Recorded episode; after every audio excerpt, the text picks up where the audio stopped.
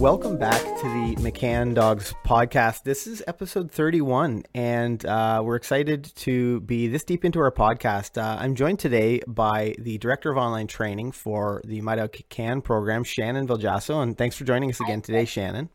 Thanks for having me, Ken. We um, have an interesting topic to talk about today, and this is a, a really popular one with uh, a lot of our uh, puppy head start students and it's a you know a really common one that we get asked questions about and that's about creating bite inhibition or getting your dog to stop nipping and today we're going to dive into the why behind why dogs may nip or, or bite and how to fix that problem. I'm ken Steepe and welcome back to mccann dogs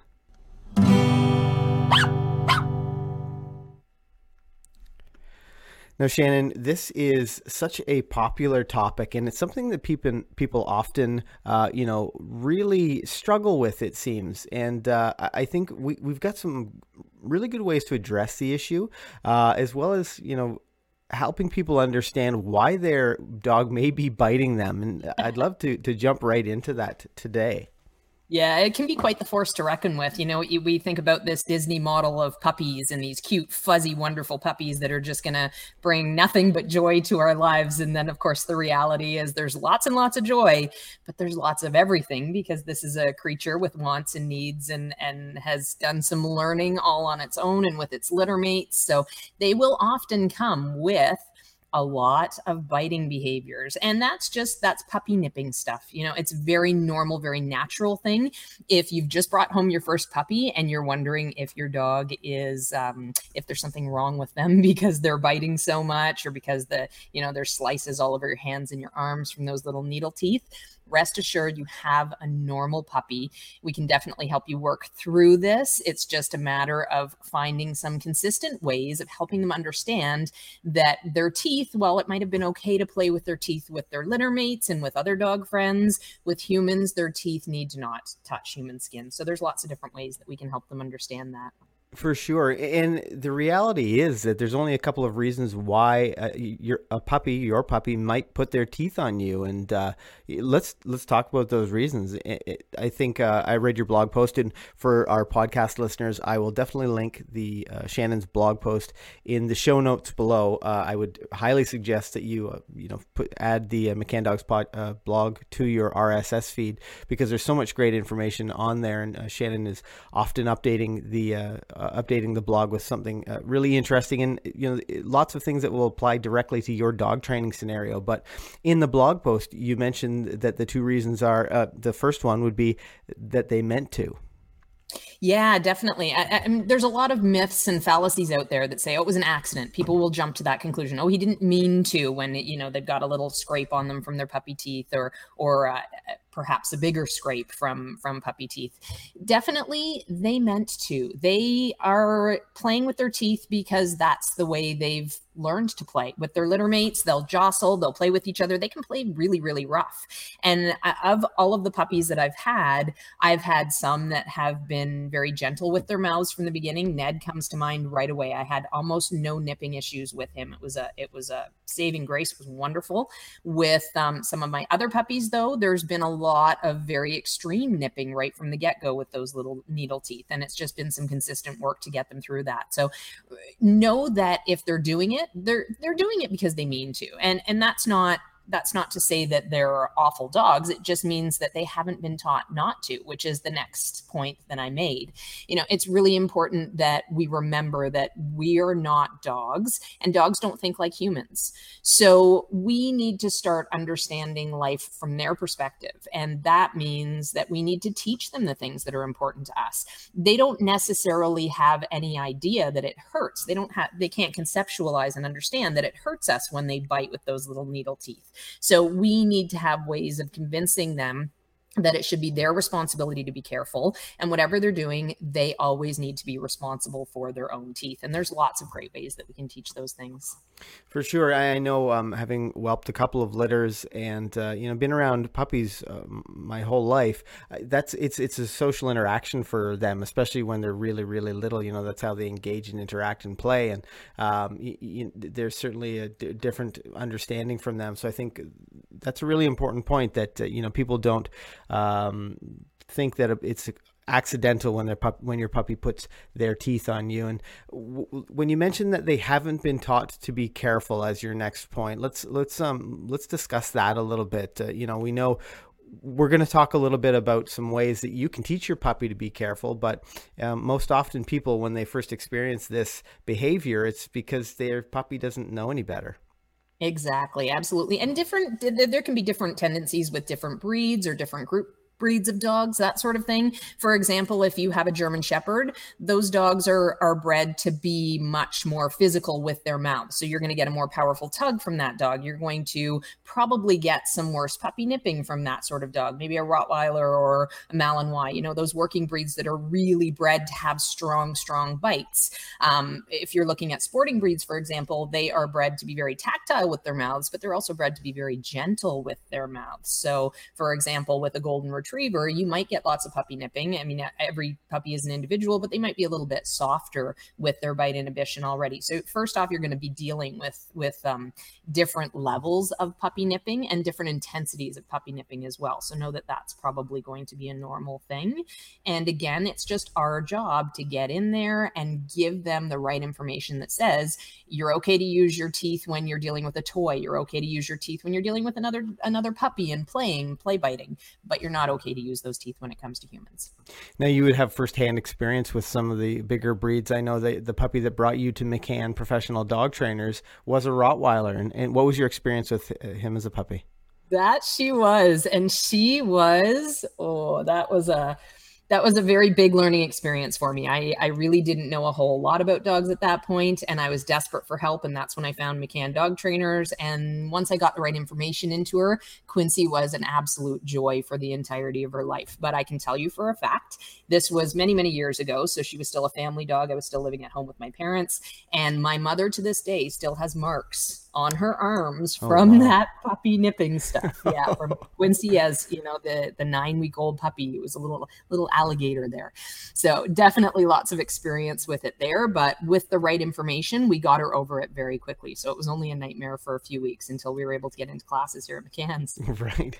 So let's talk about some of the ways that we're going to start, um, you know, dealing with this issue. Some of the things that we can start to teach our puppy so that they understand, they have a better understanding of when they can use their teeth and how to use their teeth in their interaction with us.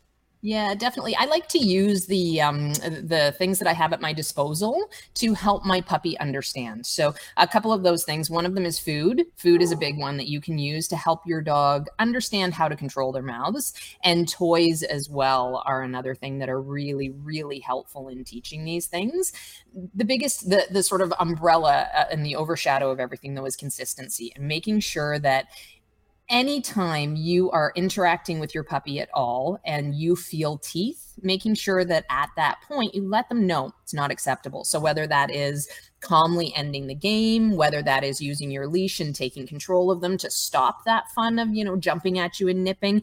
We, uh, as a side note, you've probably heard on our podcasts before that we almost always have leashes on our puppies. You know, the second they come out of their crate or anytime they're loose in the house, we make sure that they've got a leash or a long line dragging so that you can take control because that gives you the upper hand, right? Puppies are really fast. You don't want to end up in a situation where you're trying to chase them and catch them. You don't want them to have fun playing that catch me if you can game. So having that leash or long line dragging just allows you to reach in calmly and step on it and stop them from playing those little puppy hijinks games that can get you into a little bit of mischief. So first and foremost, consistency is absolutely the most important thing. And that means anytime you feel teeth, you need to have some sort of a reaction so that your puppy says, Oh, okay, I remember that message. I got that one before. Yeah, I love that idea. We um, we recently published, or you and I published a video um, a little while ago talking about um, your dog having a little bit of emotional control when it comes to food and feeding. Uh, we recently published a video talking about how to teach your dog to not nip at your fingers when you're feeding them some food. And I'll, I'll as resources for our podcast audience, I'll link those in the show notes below. But you know that that process can be taught so quickly because especially with something like uh, food you know it's such a valuable resource to your puppy that they're willing to problem solve they're willing to think through the process of what's the, how do i get this? How do i get this thing? How do i get this food? As you um, as you practice some of these skills and you do these exercises with your puppy, and you know it's um it's not a challenging process for you know to work with your puppy to get them to want to keep their teeth off you or at least be mindful or more gentle when they're taking that food from you. Yeah, and a lot of the times it's just taking that fun element out of the situation, but with the food, that's that's a really great way of helping your dog understand that nipping your fingers is not an option. So basically what we would do and this is a really simple setup. We've got videos with this, so uh, you'll see that in the link that Ken's going to put in. Um, but what you would want to do is just pinch some food in your fingers. I'm not sure if you can see this here, just between your fingers and offer that to the puppy. And if you feel teeth at all, all you're going to do is a little little oops or a little ah, pull it away, and then offer it back to them again within a couple of seconds. And same thing, you're going to just repeat the same process until they start gently trying to get that food. So now if they're sniffing and maybe licking a little bit, you might say yes or click and then open your hand and let them have that treat. So the key is they never get the food if they're using their teeth on your fingers. And they get a very clear message that the food is actually removed from the situation if they are not gentle so if they're rough at all. And consistently working through that and that means you know anytime you're working with your puppy if you're working on a food lure and they're following food and you feel that uh, those teeth on your fingers a little oops or hey pull it away try again Ideally, they'll work through this separately so that your dog doesn't get confused with the exercises that you're working with them as well. So, one of the first things I work on when my puppies come home is teaching them how to take food gently and starting that good work with bite inhibition, starting to instill that responsibility with their teeth, that it's their responsibility to be careful. And you know, anyone who owns a puppy knows that as you put the work in, you know, it, sometimes it can be um, stressful and uh, challenging to train that puppy to do certain skills. You know, uh, response to name, or walk on a loose leash, or come when called, or whatever the thing is. And it, you don't want to be have a, the added frustration of having a puppy who's going to nip you when you're about to reward them. You know, it's really nice to have uh, you to enjoy the time that you're working with your puppy as well. It's so important to be able to have good timing with your rewards, and you want to, you know, be confident that when you reach out to reward your puppy for a job well done, that you're going to uh, bring your hand back with all of your fingers on it. I mean, it's it's it's, it's just so important. Um, the other thing that I wanted to mention is that uh, when you're working on some of these exercises, if your puppy loves chicken or if your puppy loves whatever liver treats then maybe you wouldn't use chicken or liver treats when you're teaching this specific exercise because we really want to set our dogs up to be right and it's you know helpful in this situation if i were to use something like kibble or or something that your puppy finds is a little bit lower value to help them be to be successful during this exercise yeah, definitely. And uh, as a as an extra tip on top of that, save the really really high value rewards for your really, really high value exercises. So, for example, as Ken was saying, don't use chicken in just teaching bite inhibition. Your dog's going to show interest in that food, anyways, most likely. If not, then you can maybe um, get them something a little bit more interesting. But most dogs are food motivated enough that if you're just using kibble or something that's a really low value reward, you can get that message across still with that lower value reward and save the high value rewards for making an impact on things like response to name and recall. Yeah, and another um, method to help teach your puppy good bite inhibition is the game of tug. Now, I love the game of tug. I grew up in a household, uh, you know, that uh, didn't believe tug was good for your dog. Um, so when I was introduced to the idea at McCann Professional Dog Trainers that you know it was a great way to build a relationship, I was a little skeptical at first. However, after working through the exercises, understanding how my dog could have you know fun with me uh, and that toy at the same time and build value on me uh, while playing with that toy, it was such an important. It was a it was a you know one of those light bulb moments where you you truly understand how um, you know the dogs learn learn. But let's talk about using tug uh, as a way to teach your dog bite inhibition. Yeah, definitely. Another one of my favorite ways to work on that bite inhibition exercise for sure. And initially, I will have a toy that my dog has a much better chance of being successful with because I want them to enjoy the game of tug. I don't want to be interrupting it a million times, but I also want to make sure that I get in this lesson as well. So I'll have a good sized toy initially with a puppy. So there's lots of areas for them on the toy to bite without necessarily having to interact with my fingers. But there's a fly flying around me.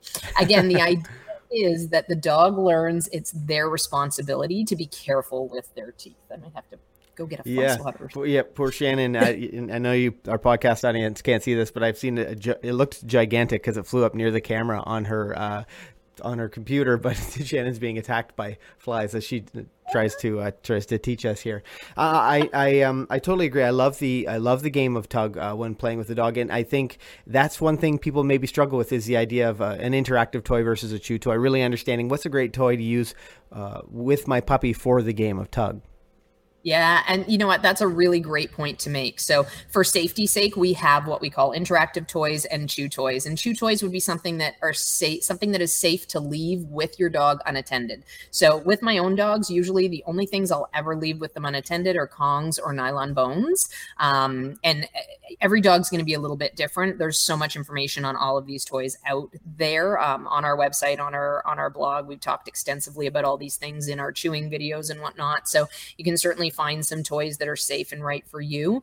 But with interactive toys, those are toys that you would never ever leave with your dog. You know, the the rope toys, for example, where they can take little pieces of the thread and potentially cause a blockage or cause some damage. They can tear those apart and even just destroy the toys. That's definitely not as big an issue as actually ingesting something and causing a, a, a veterinary visit but we do want to make sure it's that the dog can grip and and hold on to. So usually when they're baby puppies, something nice and soft. So a plush toy like a, a long plush bone or something of that nature would be great. And again, that gives your dog lots of area to grab on and tug. Now, what I like to do with my young puppies as I'm working is I will move my hands around on the toy and I don't set them up to lack in success. I set them up so that we can get these lessons in. So basically, I'll make it really obvious first off where my hands are. So I'm not just sliding my hand in as my puppy's tugging and they're kind of lost in the moment and I'm sneaking up on them. But as I'm um, as I'm working with my puppy and I'm about to say get it, I make sure my hands are very visible, but I'll move them in closer to the center of the toy. I'll give them permission to get the toy with that with whatever whatever my cue happens to be. Get it is usually the case. And as he goes to bite, if he bites the right place. I'm going to engage with him. I'm going to play. I'm going to, you know, make a big deal out of having this fun game with the puppy. If he goes to engage with the toy and he hits my fingers, right away the game ends. You know, basically before it starts, it ends at that point. He needs to know that it's his responsibility to be careful with those teeth. So I'm not going to continue the game and hope that he removes his teeth from me. I'm not going to say, ouch, and just move my hand out of his mouth. I am going to say, nope, you don't get to play. You weren't careful with your teeth you don't get to play the game. I'll wait a few seconds. I'll get him, you know, sitting, calm down for a moment. And these are all things that I've worked before introducing the tug so that my dog knows how to do these things. And then I'll invite it again. And I might move my hands a little bit depending on how hard of a time he had. Again, I don't want to set him up for failure, but I do want to get my message across. So I'm going to find a happy medium there to help him understand. And then as he gets better at that, so say I've gone, you know, three sessions with Tug and I haven't felt any teeth on my fingers whatsoever. At that point, as I'm tugging, I'll start to move my hands around a little bit. I might start to pet the side of his face. I'll start to interact with him. A lot of times with puppies, that'll make them want to interact with that play biting behavior and back at you. So if at that point I feel teeth at all, I again, I immediately end the game. If he's being careful with his teeth, if he's very conscious of the idea that my hands are there and he's trying not to interact with them with his mouth, I'm going to make sure at that point that the game continues. We have the best time. And then I can practice my out, my sit, my get it. And I can just keep working with that as I move my hands around on the toy and as I give him the opportunity to make those good decisions.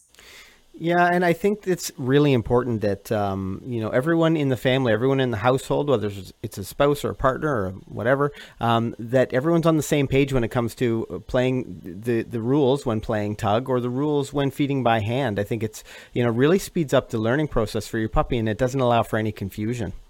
Yeah, most definitely. There's some things in the household that you can be a little bit more lax on when it comes to certain rules. You know, if there's one person that we've talked about before, if there's one person that really wants the dog to jump up on them and another person that doesn't, you can teach that by teaching your dog a specific cue, teaching them to jump up on cue rather than just make the decision themselves. But there's really, you know, unless you're unless you're into very high end bite work or schutzhund work, there are, are very few situations where you would ever want your dog thinking it's okay to use their teeth.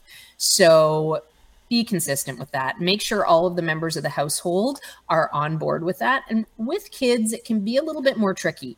With kids, we don't want them to actually be the ones that are taking control of the dog. You know, a, a, lot of the times that just works so much against you, depending on the age of the child. What we like to do with kids is always have an adult there, ready, supervising, and actually teaching the child what it is they want them to do with the dog. Remember that you're training the dog, but you're also training the child at the same time. So we want to make sure that they get consistent and good information, and leaving them unsupervised means that you have no control over that, whether it's with the puppy and the child or or whether it is um, just with the puppy or with the child by themselves. We want to make sure that there's good, consistent rules and feedback. And if you're absent from the equation, there's no way that's going to happen.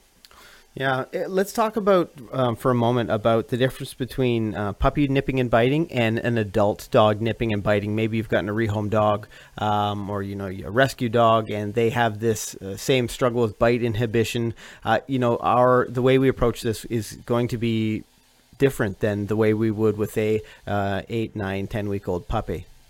Definitely, and, and you know, you might um, it, it, it's it can be a hard situation because identifying whether or not this is a dog that ha- is biting because there's other things going on or they're they're and not biting but mouthing and and biting with their mouths um, if they are doing that just because they've never learned not to. And there's lots of adult dogs that will play with their mouths because they don't understand that they shouldn't.